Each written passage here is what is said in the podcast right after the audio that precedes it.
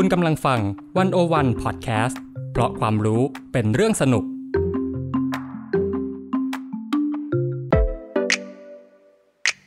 One O One In Focus เจาะไฮไลท์เด่น เศรษฐกิจสังคมการเมืองทั้งไทยและเทศโดยกองบรรณาธิการ The One O One dot world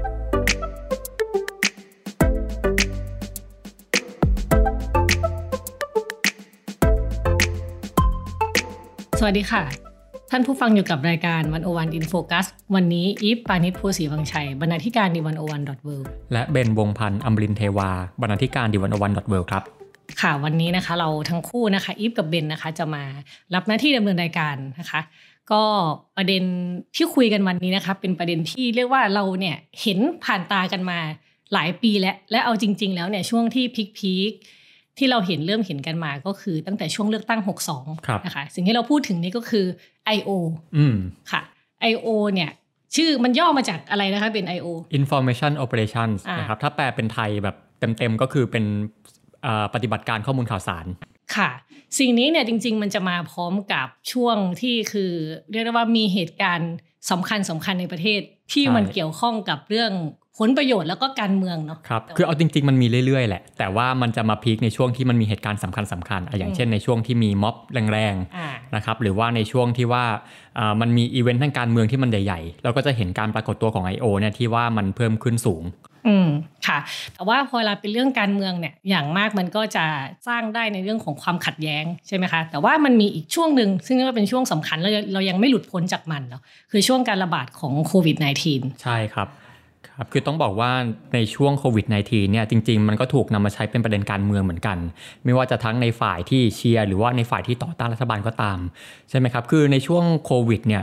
แน่นอนคือรัฐบาลไทยก็ไม่ต่างจากหลายประเทศที่ว่าพอโควิดเข้ามาเนี่ยมันกลายเป็นบททดสอบความชอบธรรมในการบริหารประเทศ ถ้าเกิดว่าทำได้ดีโอเคคนก็ชม แต่ถ้าทำไม่ดีโอเคคนก็ด่า แต่ทีเนี้ยก็จะมีอาพอประเด็นโควิดเข้ามาเนี่ยมันก็จะมีคนสองฝั่งที่ว่าเขาอาจจะตีความประเด็นที่มันต่างกันนะครับแล้วก็เรื่องโควิดเนี่ยก็อาจจะยังเชื่อมโยงกับเรื่องของประเด็นวัคซีนด้วย เพราะว่าอย่างรัฐบาลไทยก็จะมีประเด็นที่ว่าอ่าการนำเข้าวัคซีนเนี่ยนะครับไอ้กลยุทธ์การนำเข้าเนี่ยมัน มันมันสมเหตุสมผลไหมมันมีความถูกต้องไหม ซึ่งฝั่งที่เชียร์เนี่ยก็จะมองว่าเออมันก็ถูกแล้วนะครับเป็นวัคซีนที่มันดีและปลอดภัยแล้วค่ะแต่ขณะที่ฝั่งตรงข้ามเนี่ยก็อาจจะมีการบอกว่าจริง ๆ มีวัคซีนที่ดีกว่านี้อีกทำไมไม่นำเข้า มันมีการคอร์รัปชันมันมีการเอื้อพวกพ้องหรือเปล่านะครับก็จะเป็นอ่าเป็นประเด็นที่เข้ามาเป็นเขาเรียกว่ามา มามามาเสริมมามาเสริมรอยแยกทางการเมืองระหว่างสองฝ่ายค่ะ แต่ว่าไอการที่เราเชียร์ฝ่ายการเมืองใดๆเนี่ยจริง ๆ เรื่องวัคซีนนี่เป็นเรื่องความเป็นความตายเนาะใช่แล้วก็ข่าวปลอมข่าวเท็จเนี่ยมันส่งผลต่อชีวิตของคนจำนวนมากได้เลยนะคะ วันนี้เราก็เลยจะมาคุยกันมากด้วยเรื่อง I.O. ช่วงโควิดเนี่ยค่ะซึ่ง ซึ่ง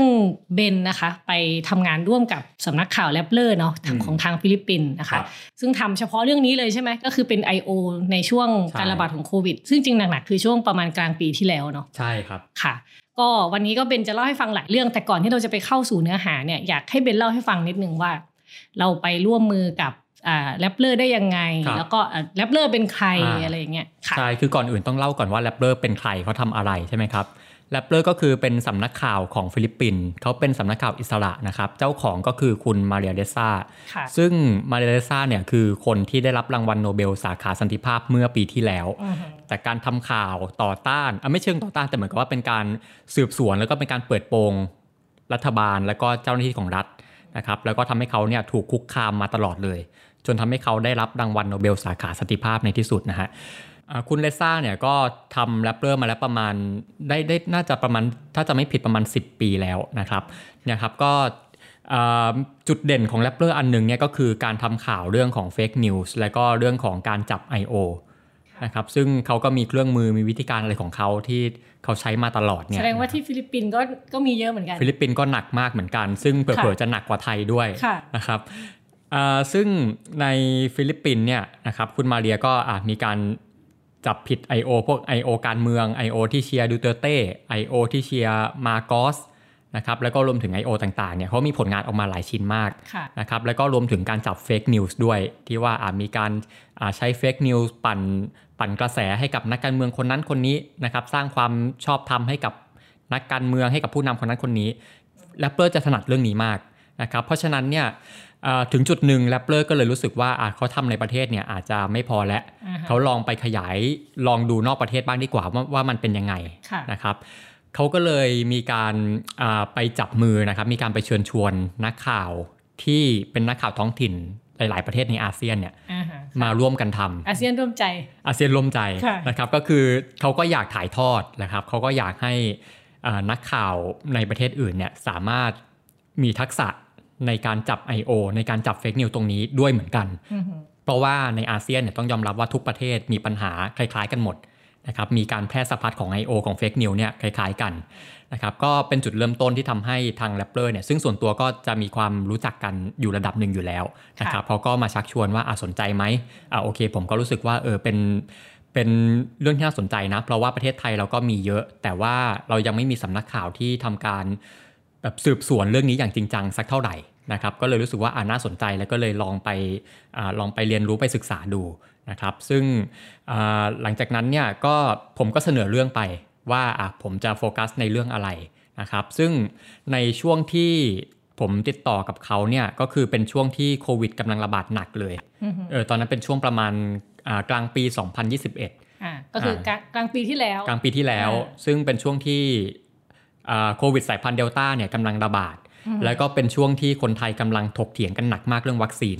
ว่าตกลงวัคซีนตัวไหนดี หรือว่ารัฐบาลจัดการเรื่องวัคซีนดีไหมหรือไม่ดียังไงเนี่ยนะครับแล้วเราจะเห็นว่าในช่วงนั้นเนี่ยเป็นช่วงที่มันมี fake news แล้วก็รวมถึงมี I.O. ที่เขาเอาเรื่องวัคซีนมาเล่นเนี่ยมันเยอะมาก ถ้าเราเล่น Facebook เล่น Twitter เราจะเห็นได้เยอะมาก ผมก็เลยเสนอเรื่องนี้ไปว่าเนี่ยผมอยากจะศึกษาในเรื่องนี้นะครับค่ะ ก็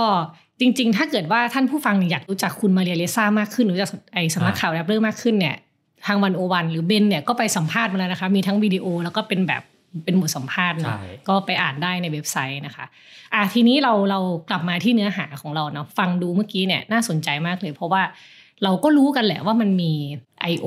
มันมีกลุ่มคนที่เชียร์แบบเชียร์ซีโนแวคสุดขาดใจอะไรแบบนี้นะตอนนั้นอะไรเงี้ย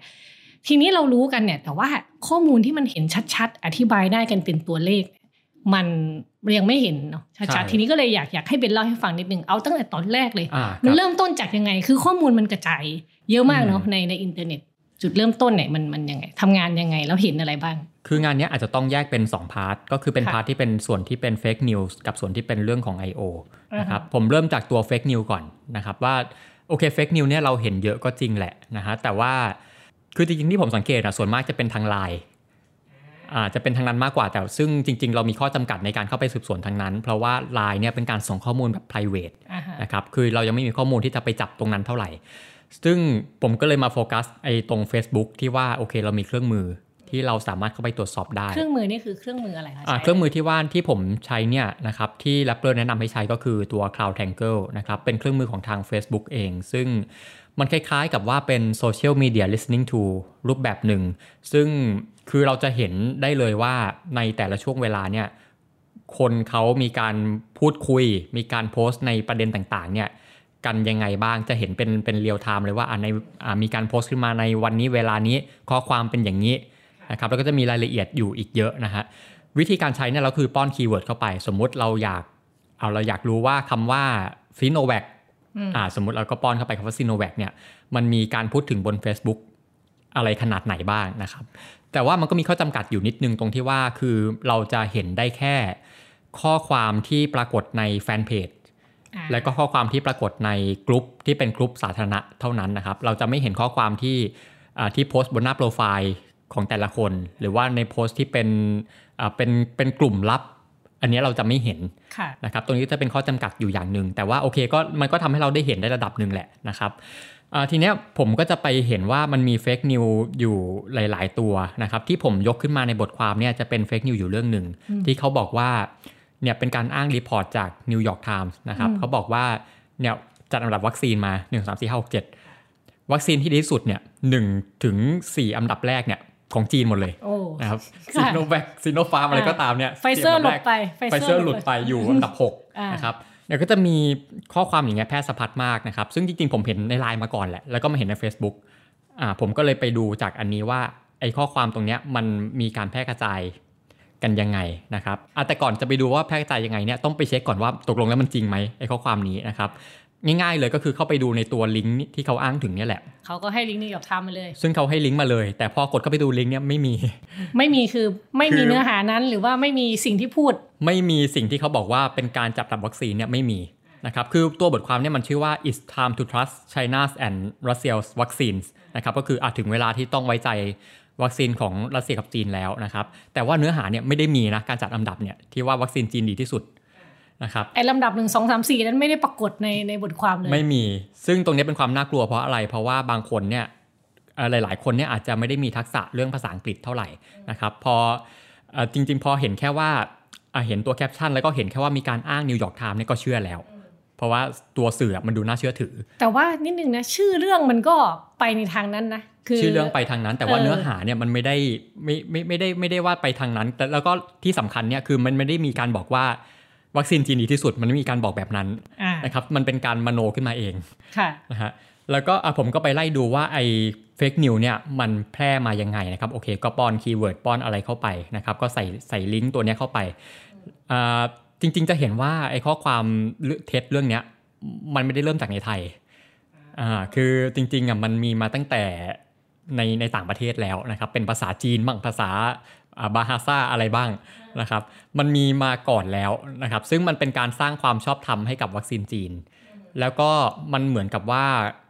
มันมีคนไทยเอามาแปลค่ะครับเอามีคนไทยเอามาแปลอีกทีหนึ่งแต่ว่าเอาเข้าจริงเนี่ยคือจริงๆ เราอาจจะตรวจสอบไม่ได้ว่าคนไทยคนแรกที่มาแปลเนี่ยเป็นใครค่ะเพราะว่าอย่างที่ผมบอกเนี่ยว่ามันอาจจะเริ่มจากในไลน์ก็ได้อ่าฮะแล้วก็เขาอาจจะก๊อปจากในไลน์มาโพสต์ใน Facebook ต่อก็ได้ ซึ่งทาวแทงเกิลเนี่ยจะไม่เห็นตรงนั้นอ่าฮะนะครับแต่ว่าเราจะบอกได้ว่าโอเคมันมันเห็นครั้งแรกใน Facebook ในไทยเนี่ยจากเพจไหน นะครับโอเคผมก็ไปเจอว่ามันมาจากเพจนี้นะอ่าแล้วก็จะมีการแพร่กระจายต่อนะครับมีการแชร์ต่อเนี่ยเป็นระยะเวลาเท่าไหร่ ซึ่งเราจะเห็นว่ามันมีการแชร์ต่อกันเป็นเวลาถึง 5 เดือนโอ้นะครับ คือมันเริ่มเห็นในไทยเนี่ยตั้งแต่ประมาณวันที่ 7 พฤษภาคม 2021ค่ะนะครับ แล้วก็มีการพบข้อความสุดท้ายเนี่ยประมาณอ่า23 กันยายน 2021 ก็คือเกือบ 5 เดือน นะฮะห้าเดือนที่ที่ข่าวเนี้ยลอยอยู่ในอินเทอร์เน็ตลอยอยู่ใน Facebook ลอยใน Facebook อืมใช่ครับ แล้วก็อีกอย่างหนึ่งเนี่ยคือต้องต้องบอกอย่างนี้ว่าอะจริงๆ ก่อน7พฤษภาเนี่ยก็จะมีการแพร่สะพัดอยู่ในต่างประเทศมาก่อนอยู่แล้วอืมนะครับแต่ว่าในไทยเนี่ยเริ่มพฤษภาคมอ๋อแล้วอีกอีกเรื่องหนึ่งที่ที่บ่งบอกว่าไอ้ข้อความนี้เป็นเท็จอะคือมันมีประกาศจาก New York Times เลยอ่านะครับมันมีการแจ้งเลยว่าไอ้ตัว ตัวแคปชั่นที่มันเผยแพร่มาอย่างเงี้ยนะครับที่ส่งต่อกันมาอย่างเงี้ยมัน misleading อะคือแบบมันมันมันเป็นการตีความที่ผิด แล้วก็เป็นการบิดเบือนค่ะนะครับซึ่งแต่ต่อให้ New York Times จะเผยแพร่ประกาศนี้ออกมาตั้งแต่ช่วงออกบทความใหม่ๆเนี่ยเราจะเห็นว่าไอ้ fake news เนี่ยก็ยังแพร่มาได้อยู่หลายเดือนอืมคนมันก็อยากจะเชื่อแบบนั้นน่ะนะถ้าถ้าเกิดพูดกันตามภาษาชาวบ้านคือ คนมันอยากจะเชื่อว่าวัคซีนจีนดีเขาก็อยากจะแชร์สิ่งนั้นอยู่แล้วอะไรเงี้ยใช่ก็ด้วยครับ ก็คือเชื่อโดยที่ไม่ได้มีการตรวจสอบอืมนะครับอืมอันนี้ก็เป็นค่ะ fake news อันหนึ่งแล้วก็จะมีอีกหลาย ๆ อันเนาะที่ผมยกมาก็จะมีอีกอันหนึ่งซึ่งเป็นคุณหมอท่านหนึ่งเนี่ยที่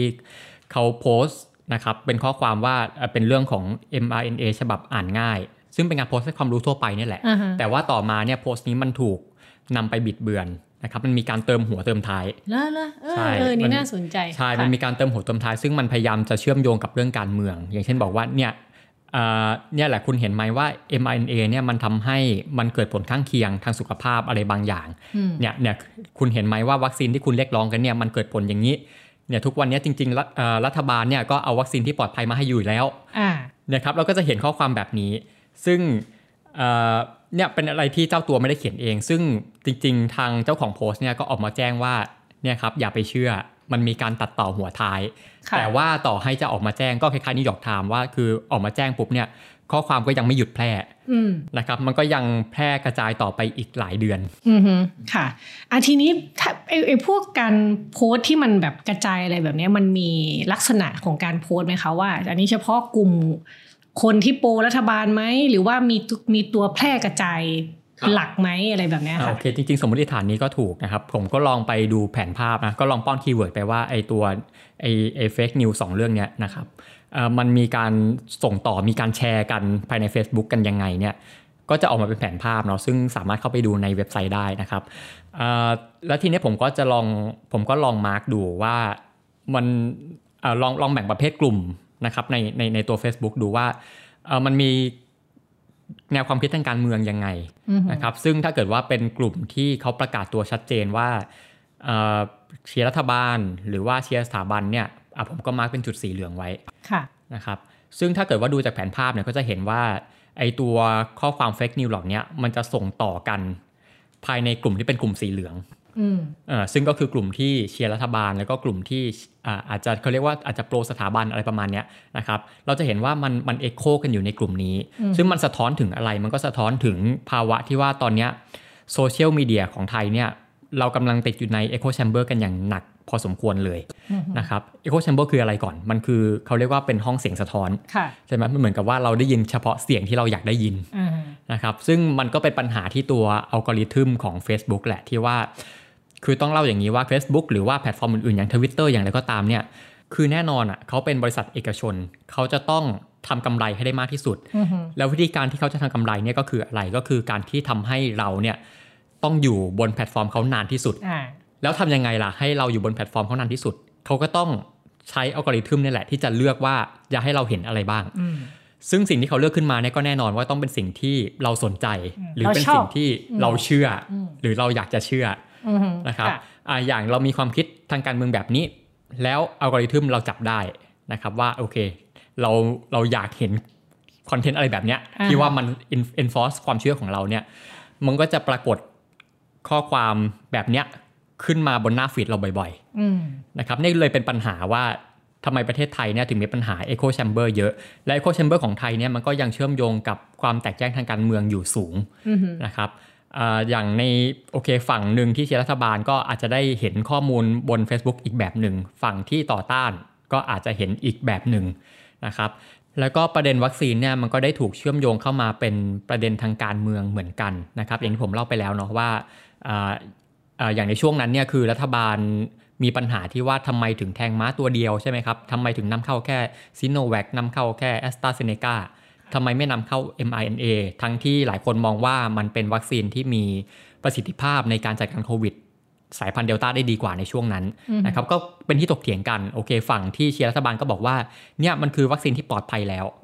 นะครับเนี่ยเป็นวัคซีนที่เนี่ยไม่ได้ทำให้เกิดการกลายพันธุ์อะไรต่างๆเนี่ยทั้งถูกบ้างไม่ถูกบ้างอะเนาะขณะที่ฝั่งต่อต้านก็จะมองว่าเนี่ยมันมีวัคซีนที่มันดีกว่าทำไมไม่นำเข้าใช่ไหมครับไอการที่คุณนำเข้า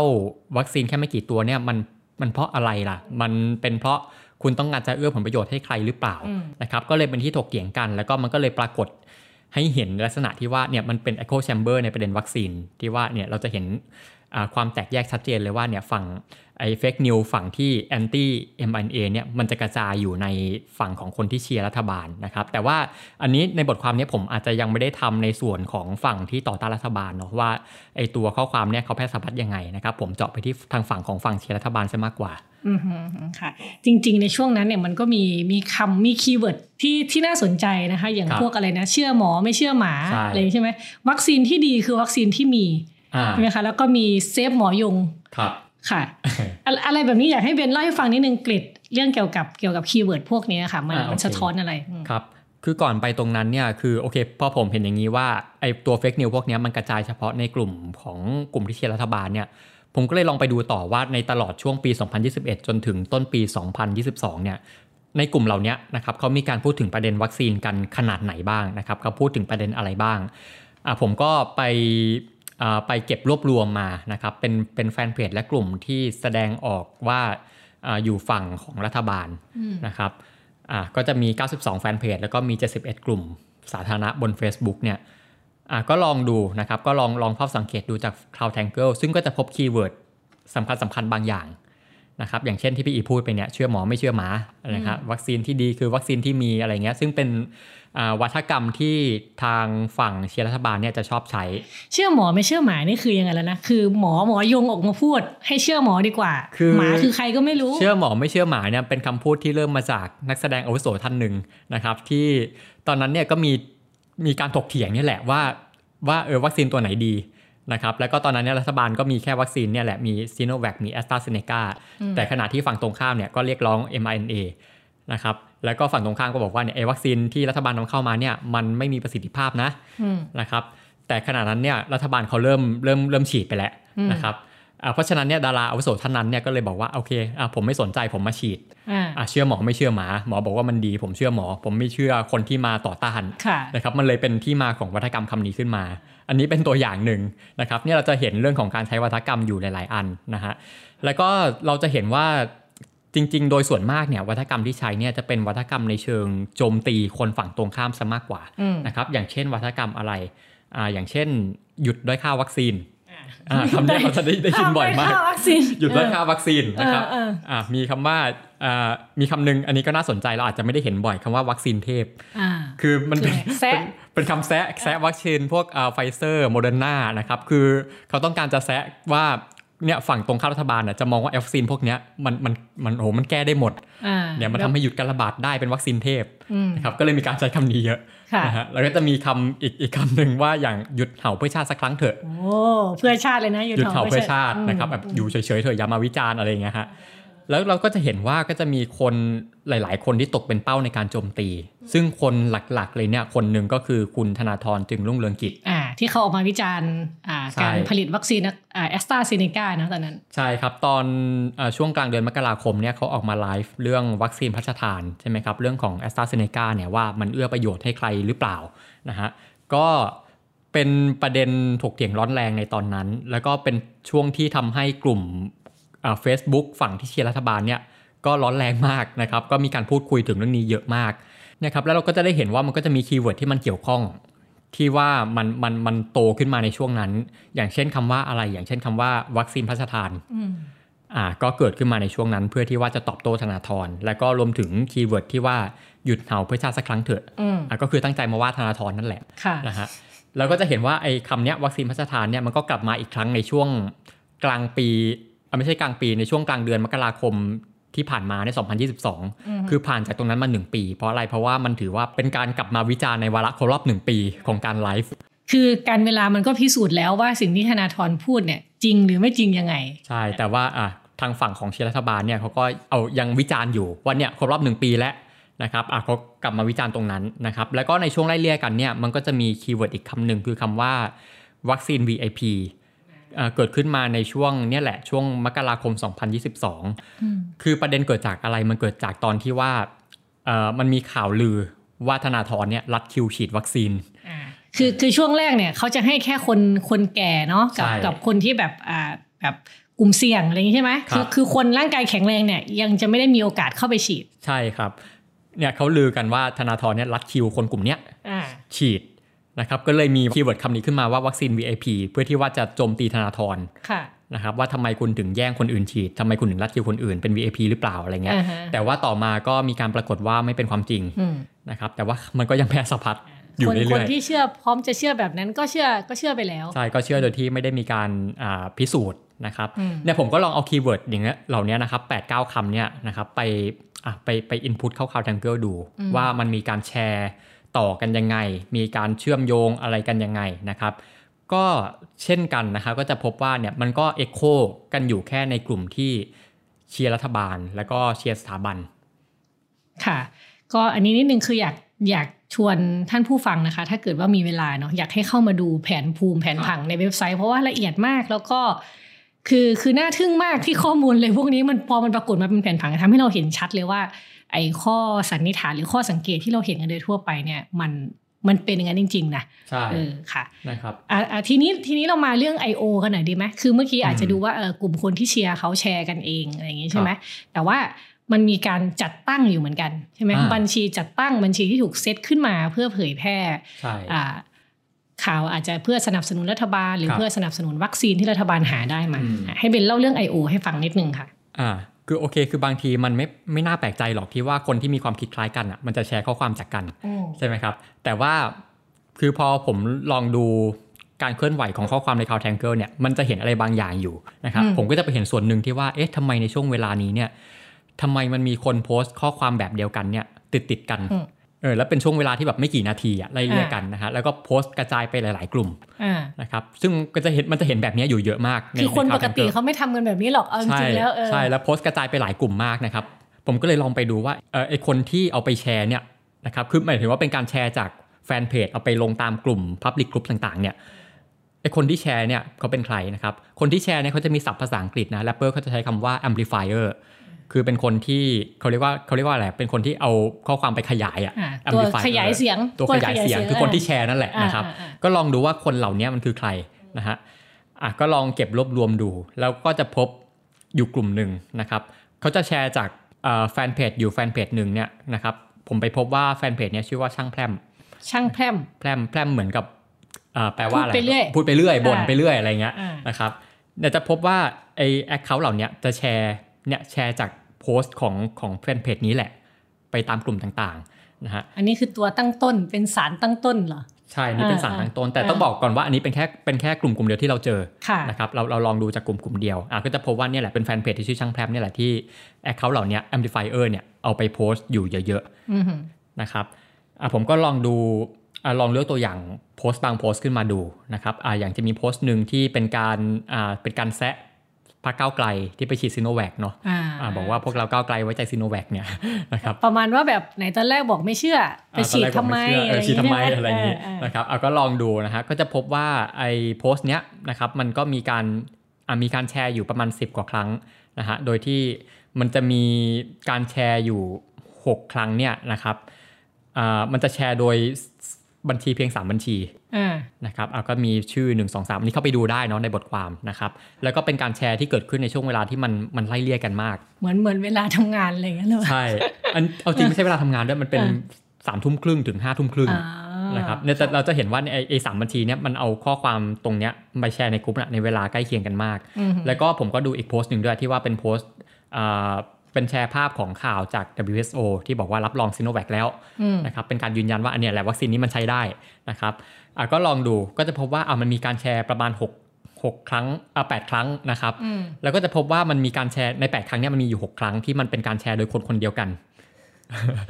กิบันญชีรวบกินรวบการแชร์ บัญชีเดียวกันเลยเออแล้วใน 6 ครั้งเนี่ยเป็นการแชร์แบบเหมือนเป็นการหว่านแชร์ในช่วงเวลาเพียง2นาทีอะอ่า นะครับเนี่ยสองโมงสิบคืเอ็อดถึงสองโมงปั๊สิมบแชสามร์เขาเรียกปั๊มแชร์เขาเรียกปั๊มแชร์อ่านะครับแล้วก็อะก็ยังมีอีก2คนที่ที่แชร์อยู่เหมือนกันนะฮะก็จะมีอีก2บัญชีอืมนั่นแหละเนี่ยเนี่ยขอยกตัวอย่างขอตัวอย่างชื่อบัญชีสักหน่อยได้ไหมอ่าให้คนครับพอนึกภาพออกว่าชื่อบัญชีมันจะประมาณไหนอ่าโอเคอย่างอ่าอย่างชื่อบัญชีที่ว่าแชร์6ครั้งเนี่ยนะครับอ่าชื่อว่ามะปรางพัทธมนอ่าอ่าชื่อนี้แล้วก็อาจจะมีอีกการแชร์อีก2ครั้งนะครับอ่ามีอีก2บัญชียกตัวอย่างในการชื่อว่าอ่ากรกรนันท์วิจิตรอ่าฮะ นะครับและค่ะอีกอีกบัญชีหนึ่งชื่อว่ากำพลโชตสุธานันท์อ่าชื่อเป็นภาษาไทยเลย ชื่อภาษาไทย ส่วนมากจะเป็นชื่อภาษาไทยอืมนะครับแล้วก็อะเดี๋ยวลองยกตัวอย่างชื่ออื่นดูบ้างนะฮะนวพลก้องเกียรติโสภาอืมอ่าอะไรเงี้ยนะครับ ซึ่งเราก็จะพบว่าบางบัญชีเนี่ยเห็นไหมจะมีการแชร์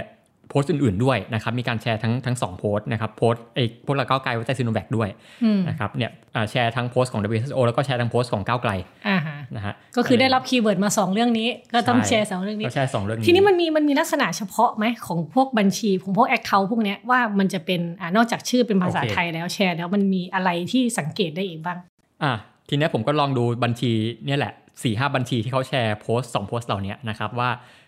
อะเขามีกิจกรรม มี activity บน Facebook อะไรลักษณะไหนอืมนะครับ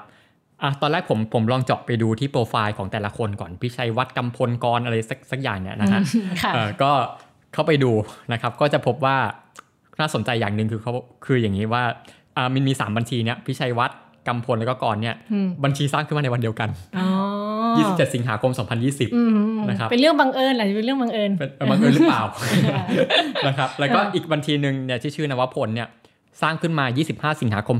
2020สองวันก่อนหน้าสองวันก่อนหน้าสามคนเมื่อกี้ ใช่ ซึ่งมันใกล้กันมากอ่าฮะนะครับ ก็บังเอิญหรือเปล่าอีกไม่รู้อ่าแต่ว่าเป็นการเนี่ยเป็นการแชร์โพสต์จากกลุ่มเดียวกันนะฮะเนี่ยแล้วผมก็ลองเข้าไปดูต่ออีกในโปรไฟล์นะครับเอาเอารูปโปรไฟล์เข้าไปดู ซึ่งรูปโปรไฟล์ของบัญชีเหล่านี้เนี่ยก็จะเป็นหน้าคนทั่วๆไปเนี่ยแหละอ่าฮะนะครับ แต่ทีนี้เราไม่เชื่อว่าเราเป็นรูปเขาจริงอ่านะฮะก็ลองเอาที่รูปสงสัยเราที่สงสัย เราลองเอารูปเนี้ยนะครับมันมีวิธีเสิร์ชก็คือเป็นการใช้ Google Image Reverse Search อืมนะครับวิธีการใช้ก็คือเนี่ยเข้าไปทาง Google Image เลยค้นหาภาพนะฮะแล้วก็คุณสามารถเอาภาพเนี่ยอัปโหลดขึ้นไปได้เลย แล้วมันจะบอกได้ว่าภาพเนี้ยมีอ่ามีการเผยแพร่ในเว็บไซต์ไหนบ้างมีที่มาจากไหนนะครับผมก็ลองเอาภาพโปรไฟล์ของบัญชีเหล่านี้เข้าไปค้นดูอืมแล้วจะพบว่าเนี่ยจริงๆอะมันไม่ใช่ภาพเขาเองอะแต่ว่ามันเป็นภาพที่ว่ามันมาจากเว็บไซต์อื่น ๆ โดยเฉพาะเว็บไซต์ของต่างประเทศนะครับอย่างเช่นอะผมยกตัวอย่างอันหนึ่งเนาะอย่างเช่นบัญชีของโปรไฟล์ที่ชื่อว่านวพลก้องเกียรติโสภาเนี่ยนะครับภาพที่เขาใช้เนี่ยผมไปเจอว่าเป็นภาพของเป็นภาพจากสำนักข่าวนิวยอร์กไทมส์อืมนะครับซึ่งคนในภาพเนี่ยคือวิศวกรชาวจีน โอ้ค่ะนะครับขณะที่อีกคนหนึ่งคนนี้ตลกกว่า ชื่อกำพลโชติสุธานันท์เนี่ยผมเอาภาพไป searchนะครับว่าไอ้ภาพนี้มาจากไหน แล้วก็ไปเจอบนเว็บไซต์รีวิวยา รีวิวสินค้าสมุนไพรของเวียดนามอ่านะครับคือเป็นภาพของเขาคนรีวิวไวดีนะเขานะคือเนี่ยส่วนมากบัญชีเหล่านี้จะใช้ภาพของต่างประเทศ เพื่อที่ว่าจะเป็นการเลี่ยงเลี่ยงการจับได้ด้วยแหละว่าเป็นการดึงภาพมาใช้หรือมันไปซ้อนทับกับบุคคลที่มีอยู่จริงแบบใกล้ตัวอะไรแบบนี้ใช่ใช่ไหมนะครับเป็นการเลี่ยงใช่อะพี่อีพูดถูกเลยนะครับแล้วก็รวมถึงภาพบางภาพเนี่ยอาจจะใช้ภาพจาก Shutterstock อืม นะครับผมก็ไปเจออะไรอย่างนี้มานะฮะอะทีนี้อะอันนี้ในส่วนของโปรไฟล์เนาะอันนี้ผมไปดูกิจกรรมที่เขาอ่าที่เขาเคลื่อนไหวในในกลุ่มสาธารณะต่างๆเนี่ยเราก็จะพบว่าเนี่ยแหละเขาจะโพสต์อ่าเป็นการแชร์โพสต์จากเพจที่ชื่อว่าช่างแพร่มเนี่ยอยู่อยู่เรื่อยๆเลยอืมนะครับแต่ว่าไม่ได้มีแค่เพจเดียว ที่กลุ่มเหล่านี้เขาแชร์นะครับมันยังมีอีก 4 เพจที่กลุ่มเหล่านี้แชร์อยู่เป็นประจำก็คืออ่าสี่เพจมีอะไรบ้าง เพจแดนสนทนาอ่านะครับเยาวชนอดแดกอ่า แพร่มการเมืองแล้วก็การเมือง เยาวชนอดแดกนี่คือแซะเยาวชนปลดเยาวชนแอกปลดแอกอ่านะครับอ่าเนี่ยแหละมี 5 เพจเนี่ยนะแพคร่รับมการเมืองแล้วก็อะไรอีกนิดนึงอ่าแล้วก็การเมืองการเมืองเฉยๆนะครับ แล้วก็ไปดูต่อว่า 5 เพจเนี่ยมันมีความเชื่อมโยงกันยังไงนะครับ ซึ่งก็จะพบว่า คือถ้าเอาเอาง่ายๆดูจากตาเปล่าเลยอะถ้าดูจาก artwork ที่เขาใช้ดูจากภาพโปรไฟล์ดูจากภาพ cover เนี่ย มันเหมือนคนเดียวกันทำเลยอะอืมเออแบบเรื่อ copy งของ paste เลยใช่ดูจากโลโก้ดูจาก ดูจากสไตล์ของ artwork ครับอืมคล้ายๆว่าคนเดียวกันทำแล้วก็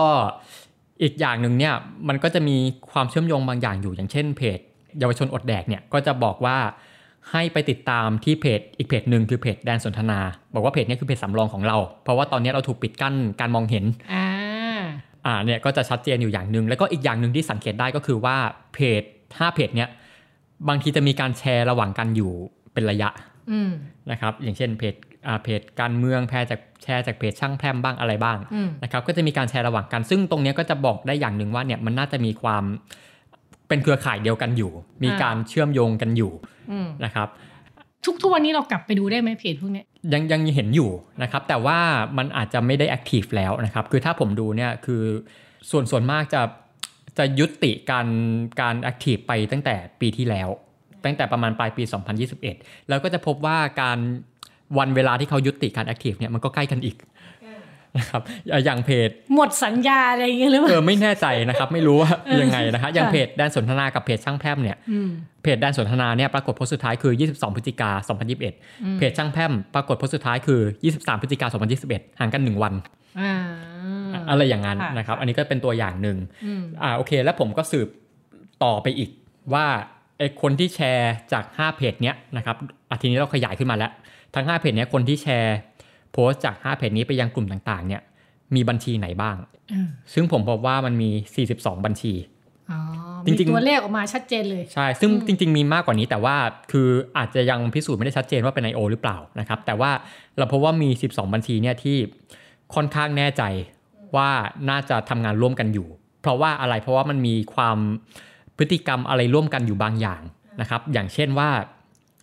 อย่างเช่นว่าเนี่ยบัญชีส่วนใหญ่เนี่ยถูกสร้างขึ้นในระหว่างวันที่ 22 ถึง 27 สิงหาคม 2020 เนี่ยมันจะกระจุกอยู่ในช่วงนั้น สร้างขึ้นใน 5 วันนี้ 5 วันแรก ในระหว่างช่5วันนี้เป็นออส่วนใหญ่อืมนะครับค่ะแล้วก็อีกอย่างหนึ่งเนี่ยคือเราจะเห็นว่าถ้าเกิดว่าไปดูในอัลบั้มภาพของเขาเนี่ย มันจะมีแค่ภาพโปรไฟล์กับภาพปกอืมแค่นั้นอย่างละหนึ่งภาพนะครับ ไม่ได้มีภาพอย่างอื่นนะฮะแล้วก็รวมถึงว่าอะอย่างที่ผมบอกไปแล้วว่าเนี่ยเขาจะชอบขโมยภาพมาจากที่อื่น นะครับไม่ใช่ภาพของตัวเองนะฮะแล้วก็เรื่องภาพเนี่ยน่าสนใจอีกอย่างหนึ่งคือผมพบว่าบางบัญชีเนี่ยใช้ภาพซ้ำกันอ๋อทำไมเราไม่เซิร์ชอันอันแปลกใหม่มา แล้วทำไมเอามาเหมือนกัน ใช่คือก็เลยน่าสงสัยว่าเนี่ยคนที่อยู่เบื้องหลังเนี่ยน่าจะคนเดียวกันไหมอ่านะครับคือโอนั่เคงอบางยู่แล้วมี 2 จอ2 account อ่าอย่างนั้นหรือเปล่าอย่างนั้นนะฮะก็คือถ้าเกิดว่าเราคนทั่วไปเรามองบัญชีเหล่านี้ถ้าเกิดสมมติเรามองแยกอะเราจะไม่เห็น แต่พอเรามองเอาบัญชีเหล่านี้มา มามาดูเทียบกันเนี่ยเนี่ยเราจะเห็นว่าเห็นไหมเนี่ยภาพมันซ้ำกันอยู่ แล้วภาพที่โพสต์ขึ้นมาของสองบัญชีเนี่ยคือโพสต์ขึ้นมาวันเดียวกันอืมคือ 3 พฤศจิกายน 2020 เป็นภาพแมวสีดำนะครับอ๋อเป็นภาพเดียวกันเลยโพสต์ขึ้นมาวันเดียวกัน แต่ขณะที่อ่าขณะที่โปรไฟล์หนึ่งใช้เป็นภาพโปรไฟล์ อีกอันหนึ่งใช้เป็นภาพของ cover อ่านะครับคือเราจะเห็นการทำงานที่มันหยาบแบบนี้อยู่อือฮึนะฮะอือฮึค่ะเนี่ยครับและอีกอย่างหนึ่งคือเรื่องของจำนวนเพื่อนในบัญชีเนี่ยคือจะพบว่ามีน้อยมากนะครับก็จะมีแค่เอ่อหลักสิบ หรืออย่างมากก็หลักร้อยเป็นคนเพื่อนน้อย และน่าสนใจกว่านั้นอีก น่าสนใจกว่านั้นอีกคือบัญชีเหล่านี้เป็นเพื่อนกันเอง เอ้าก็อาจจะเป็นเขาอาจจะเป็นเพื่อนกันจริงๆก็ได้ เพราะนั่งทำงานข้างกันเลยอันนั้นนะสิเออนะครับอันนี้ไม่แน่ค่ะอะทีนี้เบนฟังดูมันก็ดูออกอะ คือถ้าเราเป็นชาวเน็ตอะครับเราก็ต้องรู้อยู่แล้วว่ามันเป็น I.O. ครับใช่ไหมไอการลงทุนทำไปกับสิ่งเหล่านี้มันมันจะได้ผลทางการเมืองจริงเหรอ หรือว่าได้ผลอืมในแง่แบบทำให้คนมาเชื่อเราจริงเหรอ มันครับ เออเลยอยากรู้ว่ามันมีอะไรมากกว่าแค่การปฏิบัติการทางข้อมูลข่าวสารนี่ไหมหลายคนคิดอย่างนี้ว่าเอาเราก็จับได้ง่ายอย่างเงี้ย แล้วมันจะไปโน้มน้าวให้คนเชื่อได้ยังไงอืมใช่ไหมครับอ่าทีเนี้ยต้องบอกอย่างนี้ว่าเรามองแค่นั้นไม่ได้นะครับเออโอเค คือบางทีเมื่อก่อนหน้านี้อาจจะมีรายงานออกมาว่าปฏิบัติการ I.O. เนี่ยส่วนมากทำโดยกองทัพอืมนะครับ ซึ่งก็จะมีรายงานที่เอ่อทางทางฝั่งของสแตนฟอร์ดทำออกมาเนี่ยเขาบอกว่าเนี่ยผลสัมฤทธิ์มันต่ำมาก เพราะว่าคน interact นะครับ engagement มันก็น้อย คนอืมแชร์คนเห็นอะไรมันก็น้อยเนี่ยซึ่งไม่รู้ทำเพื่ออะไรนะครับเอ่อผลลัพธ์เนี่ยมันมันต่ำแต่ว่าอ่าผมก็ไปดูความเห็นของอาจารย์จติลาสมบัติพูนสิริค่ะนะครับอาจารย์บอกอย่างนี้ว่าเอ่อการมองเพียงเท่าเนี้ยเป็นการมองเพียงครึ่งเดียวอืมนะครับมันยังมองข้ามอะไรหลายอย่างไป เพราะต้องอย่าลืมว่า เอ่อ I.O. เนี่ยไม่ได้มีแค่ I.O. ที่เป็นของทางการอืมไม่ได้มีแค่ I.O. ที่เป็นของทหาร แต่ว่ามันยังมีปฏิบัติการที่ว่ามันเกิดขึ้นโดยไม่ใช่ทางการทำเองอืมไม่ใช่กองทัพทำเองอีกอืมนะครับ อันนี้คือสิ่งที่อาจารย์จติลาได้เคยเขียนไว้ในบทความนะฮะ ซึ่งอาจารย์เนี่ยก็ลองยกตัวอย่างถึงแฟนเพจแฟนเพจอื่นนะครับ อย่างเอ่อไม่รู้พูดชื่อได้ไหมเนาะ แบบเราอาจจะเห็นกันอยู่แล้วนะครับอืมอ่าอย่างเอ่ออย่างเราจะเห็นแฟนเพจที่เป็นลักษณะของคล้ายๆ NGO ที่ว่าอยู่อยู่ฝั่งอยู่ฝั่งของเอ่อคนที่เชียร์รัฐบาลหรือว่าเชียร์สถาบันนะครับที่ว่าอ่าจะมีการเคลื่อนไหวแบบโจมตี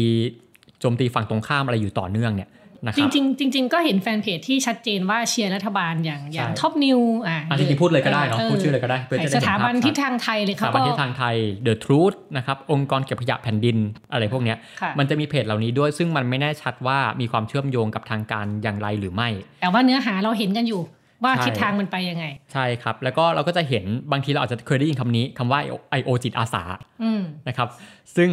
เป็น I.O. ที่เขาบอกว่าเนี่ยเขาตั้งใจทำเอง เต็มใจทำให้ไม่เต็ต้อมงใจจ้างทำให้เออนะครับไม่ได้มีใครจ้างมาอ่านนะฮะซึ่งเราก็จริงๆเราก็ไม่รู้นะว่าเบื้องหลังเป็นยังไงอืมนะครับเราก็พิสูจน์ไม่ได้ว่าเป็น I.O. ทางการหรือเปล่านะครับอาจารย์ธิลาบอกว่าเนี่ยเราอย่ามองข้ามกลุ่มเหล่านี้อือฮึในการเคลื่อนไหวนะฮะมันไม่ได้มีแค่ I.O. ทางการที่มันที่ที่ว่ามันงานหยาบอะไรเงี้ยมันยังมีกลุ่มกลุ่มเหล่านี้อยู่นะครับและความสำคัญของกลุ่มเหล่านี้คืออะไรนะครับ ก็คือว่า มันไม่ได้มีการเคลื่อนไหวทางดิจิทัลเพียงอย่างเดียว ไม่ได้แค่ว่าเป็นการใช้ I.O. ใช้อ่าใช้ข้อมูลข่าวสารในการถล่มฝั่งตรงข้ามเพียงอย่างเดียว แต่ว่ามันเป็นการใช้แท็กติกทางออฟไลน์เนี่ยเข้ามาเสริมด้วย โดยเฉพาะอะไร โดยเฉพาะนิติสงครามนะครับซึ่งภาษาอังกฤษเนี่ยใช้คำว่า lawfare ที่อาจารย์จติลาใช้นะครับ ก็คือเป็นการใช้กฎหมายเนี่ยมาเล่นงานควบคู่กันอืมนะฮะ กฎหมายที่ว่านั้นคืออะไรนะครับ อาจารย์จติลาก็บอกว่าเนี่ยมันก็จะมีกฎหมายหลักๆ ที่ใช้ก็คือกฎหมายมาตรา 112 นะครับอะอย่างอย่างเช่นอะไรตอนที่มีการอ่าวิจารณ์เรื่องวัคซีนเจ้าอะไรเงี้ยธนาธรก็โดนเพราะธเรื่นาองธรนี้ก็โดนอันนี้อืมนะครับ หรือว่ามาตราพวกมาตราของพรบคอมพิวเตอร์ ว่าด้วยการนำเข้าข้อมูลเท็จอะไรต่างๆค่ะนะครับก็มีการใช้ตรงเนี้ยเข้ามาด้วยนะครับ โอเคคือมันมันเหมือนอย่างนี้ว่า ขั้นแรกอะ่ะคือทางทางทางกองทัพดิจิทัลเนี่ยโอเค คุณชี้เป้าก่อนอืม นะครับคุณพยายามสร้างวัฒกรรมก่อนว่าไอ้คนเนี้ยอ่าไม่หวังดีต่อชาตินะ คุณล้มเจ้า คุณชังชาตินะครับ คุณขัดขวางการทำงานรัฐบาลอืมนะครับ เพื่อที่ว่าอะไรเพื่อที่ว่าเขาจะได้มีความชอบธรรมในการนำกฎหมายมาเล่นงานอ่าอย่างเช่นเราก็จะเห็นมีหลายคนเนาะที่ออกมาวิจารณ์เรื่องวัคซีนว่าเป็นวัคซีนเจ้าบ้างวัคซีนพระราชทานอะไรบ้างอืมอืมนะครับเนี่ยเขาก็เอาตรงเนี้ยแหละมาวิจารณ์ว่าคนกลุ่มเนี้ยคือคนที่ล้มล้างสถาบันอ่านะครับ มันก็เลยทำให้ทางการมีข้ออ้างนะครับทางการรวมถึงกลุ่มที่เชียร์รัฐบาลต่างๆเนี่ยมีข้ออ้างว่าเนี่ยแหละในเมื่อคุณเป็นปฏิบัติกับชาติเป็นปฏิปักษ์กับสถาบันเนี่ยเราสามารถเอากฎหมายจัดการคุณได้ เพราะคุณทำผิดกฎหมายนะครับคือใช้ออนไลน์เป็นตัวเปิด แล้วใช้ออฟไลน์มาเป็นตัวจัดการอีกทีใช่นะครับซึ่งอย่างที่พี่อีฟบอกเนี่ยว่าอย่างธนาธรเนี่ยก็โดนนะครับซึ่งตอนที่ธนาธรเขาไลฟ์เรื่องวัคซีนพระราชทานเนี่ย นะครับเราจะเห็นว่ามันมันมีอีกแฮชแท็กหนึ่งที่มันขึ้นมาคู่ๆกันที่เป็นเทรนด์ขึ้นมาก็คือแฮชแท็กที่ว่าสนับสนุน1นึอ่าอ่าเนี่ยคือถ้าไปดูในบทความนะจะเห็นกราฟที่ผมเอามาโชว์อยู่ว่าเนี่ยจะเห็นว่าในช่วงที่ธนาธรขับไลฟ์เนี่ยไอไอแฮชแท็กคำเนี้ยมันมันขึ้นมาเยอะมากอือฮึนะครับเนี่ยเนี่ยเป็นตัวอย่างหนึ่ง แล้วก็นอกจากธนาธรเนี่ยก็ยังมีคนอื่นโดน อย่างเช่นใครอย่างเช่นอ่าคุณไอซ์รัชนกสีนอกนะครับก็ออกมาวิจารณ์เรื่องวัคซีนพระราชทานเหมือนกันนะครับก็ หลังจากวิจารณ์เนี่ยก็โดนเล่นงานบนโลกออนไลน์ แล้วก็ตามด้วยการโดนฟ้องมาตรา 112 เหมือนกันอ่าฮะค่ะนะครับซึ่งเป็นการฟ้องโดยแฟนเพจพวกเนี้ยแหละนะครับค่ะ ทีนี้เราเมื่อกี้เมื่อกี้แอบอ่านบทความเบนนิดนึงอืมคือมันไม่ใช่มีแค่ในประเทศไทยอ่าใช่ใช่เรื่องพวกเนี้ยเออมันมีที่ฟิลิปปินส์ก็มีใช่ไหมอย่างใช่ Rappler ครับเขาก็เจออะไรที่อะไรบ้างเบนเล่าให้ฟังนิดนึใช่งเป็นเกคือรดจริงอืมๆมันเป็นปรากฏการณ์ที่มันเจอในประเทศอื่นด้วยนะครับ อย่างในฟิลิปปินส์เนี่ยนะครับ ก็ Rappler เช่นกันก็เคยสืบสวนนะครับ พบว่าอย่างในสมัยของดูเตอร์เต้เนี่ยก็คือเป็นผู้นำคนที่แล้วนะครับ ก็จะมีการเคลื่อนไหวทางออนไลน์ที่คือเขามี I.O. ของเขาเหมือนกันนะครับ มีการเคลื่อนไหวทางออนไลน์ที่พยายามป้ายสีอะพยายามป้ายสีฝั่งคนที่เป็นนักเคลื่อนไหว เป็นนักกิจกรรมเป็นคนต่อต้านเนี่ยอืมพยายามบอกว่าคนกลุ่มเนี้ยก่อการร้ายเป็นพวกคอมมิวนิสต์อืมอะไรต่างๆเนี่ยแล้วก็ สุดท้ายเนี่ยมันตามมาด้วยอะไรมันตามมาด้วยการเล่นงานคนกลุ่มนี้ด้วยข้อกฎหมายอืมหรือรวมถึงโหดกว่านั้นก็คือเป็นการรอบสังหารโอ้ก็มีนะครับ แล้วก็รวมถึงว่าในช่วงที่มีการประกาศสงครามยาเสพติดเนี่ยอ่ามันก็จะมีกองทัพ I.O. ของเขาเนี่ยที่พยายามอ่าพยพยายามจะชี้เป้าอะว่าเนี่ยไอ้คนคนคนเนี้ยนะครับคนที่ติดยาคนที่ค้ายาเนี่ยเป็นเป็นมารร้ายเป็นปีศาจร้ายอืมนะครับ เป็นเป็นภัยเป็นนู่นเป็นนี่นะครับ ซึ่งทำเพื่ออะไรมันคือทำเพื่อความชอบธรรมนั่นแหละที่ว่าเนี่ยคนกลุ่มเนี้ยในเมื่อคุณทำผิดใช่ไหม คุณเป็นปีศาจร้ายใช่ไหม เพราะฉะนั้นทางการเล่นงานคุณได้นะนะครับเล่นงานด้วยอะไรทั้งด้วยการจับกลุ่มทางกฎหมาย แล้วก็ทั้งด้วยการสังหารนะครับทั้งด้วยการสังหารนอกกฎหมาย ซึ่งภาษาอังกฤษเขาเรียกว่าเป็น extrajudicial killing อืมนะครับซึ่งเกิดขึ้นเยอะมากในฟิลิปปินส์ในช่วงเวลานั้นนะครับแล้วก็ในฟิลิปปินส์เนี่ยก็ยังมีการใช้เรื่องของโควิด หวังผลในทางการเมืองเหมือนกันนะครับ อย่างในช่วงดูเตเต้เหมือนกันที่ว่าตอนนั้นก็จะมีคนที่วิจารณ์ประสิทธิภาพในการจัดการโควิด ของดูเตเต้อยู่มากเหมือนกันนะครับ เราก็จะพบว่ามันก็มี I.O. ที่พยายามปกป้องดูเตเต้นี่แหละนะครับว่าเนี่ยแหละเขาทำดีแล้วนะครับ แล้วก็โจมตีฝั่งตรงข้ามว่าเนี่ยคุณมือไม่พายเท้าราน้ำนะ หรือว่าอะไรต่างๆเนี่ยนะครับก็เราก็จะเห็นเยอะในในช่วงนั้นในฟิลิปปินส์นะครับซึ่งก็มีการออกมายืนยันโดยทวิตเตอร์ นะครับทวิตเตอร์ก็บอกว่าเนี่ยมันมีอยู่จริงที่เป็น I.O. ที่ออกมาปกป้องดูเตอร์เต้จากเรื่องโควิดอืมนะครับซึ่งทวิตเตอร์ก็ทำการระงับบัญชีเหล่านั้นไปแล้วนะครับฟังแบบนี้แล้วก็ไม่รู้จะทำยังไงเหมือนกันนะคะเบนถ้าเกิดว่าในกรณีอย่างเนี้ยเราก็รู้กันอยู่ว่ามันมีปฏิบัติการเหล่านี้ มีข่าวปลอม มีมิสอินฟอร์เมชันต่างครับๆอยู่เราเราทำยังไงกันได้บ้างคะอันนี้สำหรับคนฟังแล้วก็เราเองด้วยอืมโอ้จริง ๆ เราทำไงได้บ้างจริงๆ เราอาจจะตอบยากอยู่นะครับ ก็คือ โอเคในฐานะไอ้แรกแรกสุดเลยเนี่ยคือคือเราอาจจะต้องอดูโซเชียลมีเดียอย่างมีวิจารณญาณก่อนอนะครับว่าไอ้ข้อความเหล่านี้เนี่ยคือทุกครั้งที่เราอ่านอะไรก็ตามเนี่ยเราต้องตั้งคำถามกับตัวเองว่าสิ่งนี้เป็นจริงไหมมนะครับทุกครั้งเนี่ยให้ให้เฉยชินเลยว่าต้องเกิดคำถามนี้ขึ้นมาว่าเป็นจริงไหม แล้วก็เราอาจจะต้องลองดูด้วยตัวเองเนาะว่าไอ้คนที่มาโพสต์เรื่องเหล่านี้ลองไปดูโปรไฟล์เขาอะว่า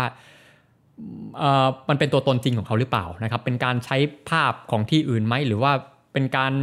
เป็นแค่บัญชีอวตารเลยหรือเปล่า อันนี้เราดูได้ง่ายๆด้วยตาเปล่าอืมนะครับ แต่ว่าจริงๆ แล้วคนที่จะรับผิดชอบเรื่องนี้ได้ดีกว่าเนี่ย จริงๆ ก็คือคนที่เป็นเจ้าของแพลตฟอร์มโซเชียลมีเดียอืมอย่าง Facebook อย่าง Twitter เพราะถือว่าเขาเป็นเจ้าของพื้นที่อืมใช่ไหมครับ ซึ่งที่ผ่านมาเนี่ยเราก็จะพบว่า Facebook Twitter เนี่ยก็จะมีการตอบสนองต่อเรื่องนี้อยู่ ด้วยการสั่งระงับบัญชี ที่เขาสืบสวนพบว่ามีความต้องสงสัยเชื่อมโยงกับ I.O. ค่ะนะครับก็เราก็จะเห็นในไทยก็เหมือนกันนะครับก็จะมีการระงับบัญชีต่างๆ เหล่านี้อยู่อยู่เป็นระยะระยะนะครับแต่ถามว่ามันมันช่วยได้ไหม มันก็ระดับหนึ่งนะครับโอเค บัญชีเหล่านี้ถูกระงับไปแต่เห็นผลไหม ใช่ไหมถามว่าเห็นผลไหมทุกวันนี้เราก็ยังเห็น I.O. อยู่อะอ่าอ่าใช่ไหมครับก็จะเห็นว่ามันยังไม่หมดไปค่ะคือเราจะเห็นว่าไอ้บัญชีที่มันถูกระงับไปเนี่ยเป็นแค่ส่วนน้อยส่วนเดียวเท่านั้นนะครับมันยังมีบัญชีอีกมากที่ยังคงเคลื่อนไหวอยู่ในตอนนี้นะครับ เราก็ต้องจับตากันต่อไปอีกว่าแล้วแพลตฟอร์มเหล่านี้เนี่ยจะทำอะไรได้มากกว่านี้อีกไหมนะครับในขณะที่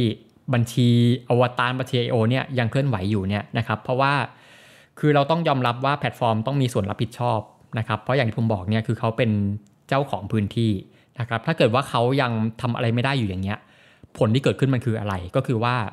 การแพร่กระจายของเฟกนิวก็จะยังคงเกิดขึ้นนะครับแล้วส่งผลถึงอะไรอีก มันก็ทำให้ฝั่งของรัฐ หรือว่าฝั่งของผู้นำที่เขาต้องการกระชับอำนาจ หรือว่าคนที่เขาเป็นเป็นเผด็จการเป็นอำนาจนิยมต่างๆเนี่ยเขาก็ยังคงสามารถใช้พื้นที่ตรงนี้ในการกระชับอำนาจตัวเองได้ ในการที่จะโน้มน้าวคน ให้มีความเชื่อให้มีความเห็นไปในทางของตัวเองได้ รวมถึงเป็นการเปิดทางให้มีการใช้เอากฎหมายมาเล่นงานคนฝั่งตรงข้ามได้ ซึ่งมันสื่อถึงอะไรมันก็สื่อถึงว่า มันก็คือการถดถอยของประชาธิปไตย แล้วก็เป็นการกระชับอำนาจขึ้นของฝั่งอำนาจนิยมนะครับ ถ้าเกิดว่าแพลตฟอร์มยังไม่ได้จัดการอะไรอย่างแข่งขันจริงจังค่ะ ก็เราก็ต้องเสพสื่ออย่างรู้เท่าทันนะคะ จริง ๆ งานเรื่อง I.O. เนี่ยมันมีอีกชิ้นหนึ่งเนาะใช่ที่ว่าด้วยเรื่องเลือกตั้งผู้ว่ากรุงเทพใช่ไหมคะใช่ครับ คือตอนนั้นเนี่ยออกมาในช่วงก่อนเลือกตั้งกรุงเทพไม่กี่วันนะครับเราก็จะพบว่าเนี่ยแหละมันมี I.O. ที่พยายามฝัดข้อมูลเพื่อจะหวังผลให้คนไม่เลือกใครสักคนหรือว่าเลือกใครสักคนหนึ่งนะครับตรงนี้อาจจะไม่ลงรายละเอียดมากเนาะแต่ว่าให้ไปอ่านเองให้ไปอ่านเองนะครับคือจริง ๆ ก็ถือว่าน่าตื่นเต้นมากเหมือนกันนะฮะก็ ถ้าคร่าวๆเนี่ยก็คือวิธีการที่ใช้เนี่ยจริง ๆ อาจจะไม่ได้เหมือนกับบทความเรื่องที่ว่าสืบสวนไอโอช่วงวัคซีนนะครับเพราะว่าอย่างของการงานสืบสวนเรื่องตั้งผู้ว่าเนี่ยเป็นการสืบสวนทางทวิตเตอร์ นะครับแต่ว่าเรื่องของวัคซีนเนี่ยเป็นการสืบสวนทาง Facebook วิธีการก็อาจจะต่างกันนิดนึงเรื่องของเครื่องมือที่ใช้ก็อาจจะต่างกันนะครับก็อันนี้ลองไปดูกันได้นะครับก็น่าสนใจ ก็ชวนท่านผู้ฟังไปอ่านนะคะ งานทั้ง 2 ชิ้นในเว็บไซต์ d 1 1 w o r l d นะคะโดยเบนวงพันธ์อมรินเทวานะคะ วันนี้ก็สนุกสนานฟังไปก็ก็กลัวไปเนาะแต่ว่าก็ วันนี้ค่ะเราก็ต้องลาไปก่อนนะคะ ใครอยากอะไรรู้ลึกมีกราฟที่น่าสนใจเนี่ยเข้าไปดูในเว็บไซต์ได้นะคะ วันนี้ก็อีฟปานิชโพสีบังชัยค่ะ และเบนวงพันธ์อมรินเทวาครับ ค่ะ สวัสดีค่ะ สวัสดีครับ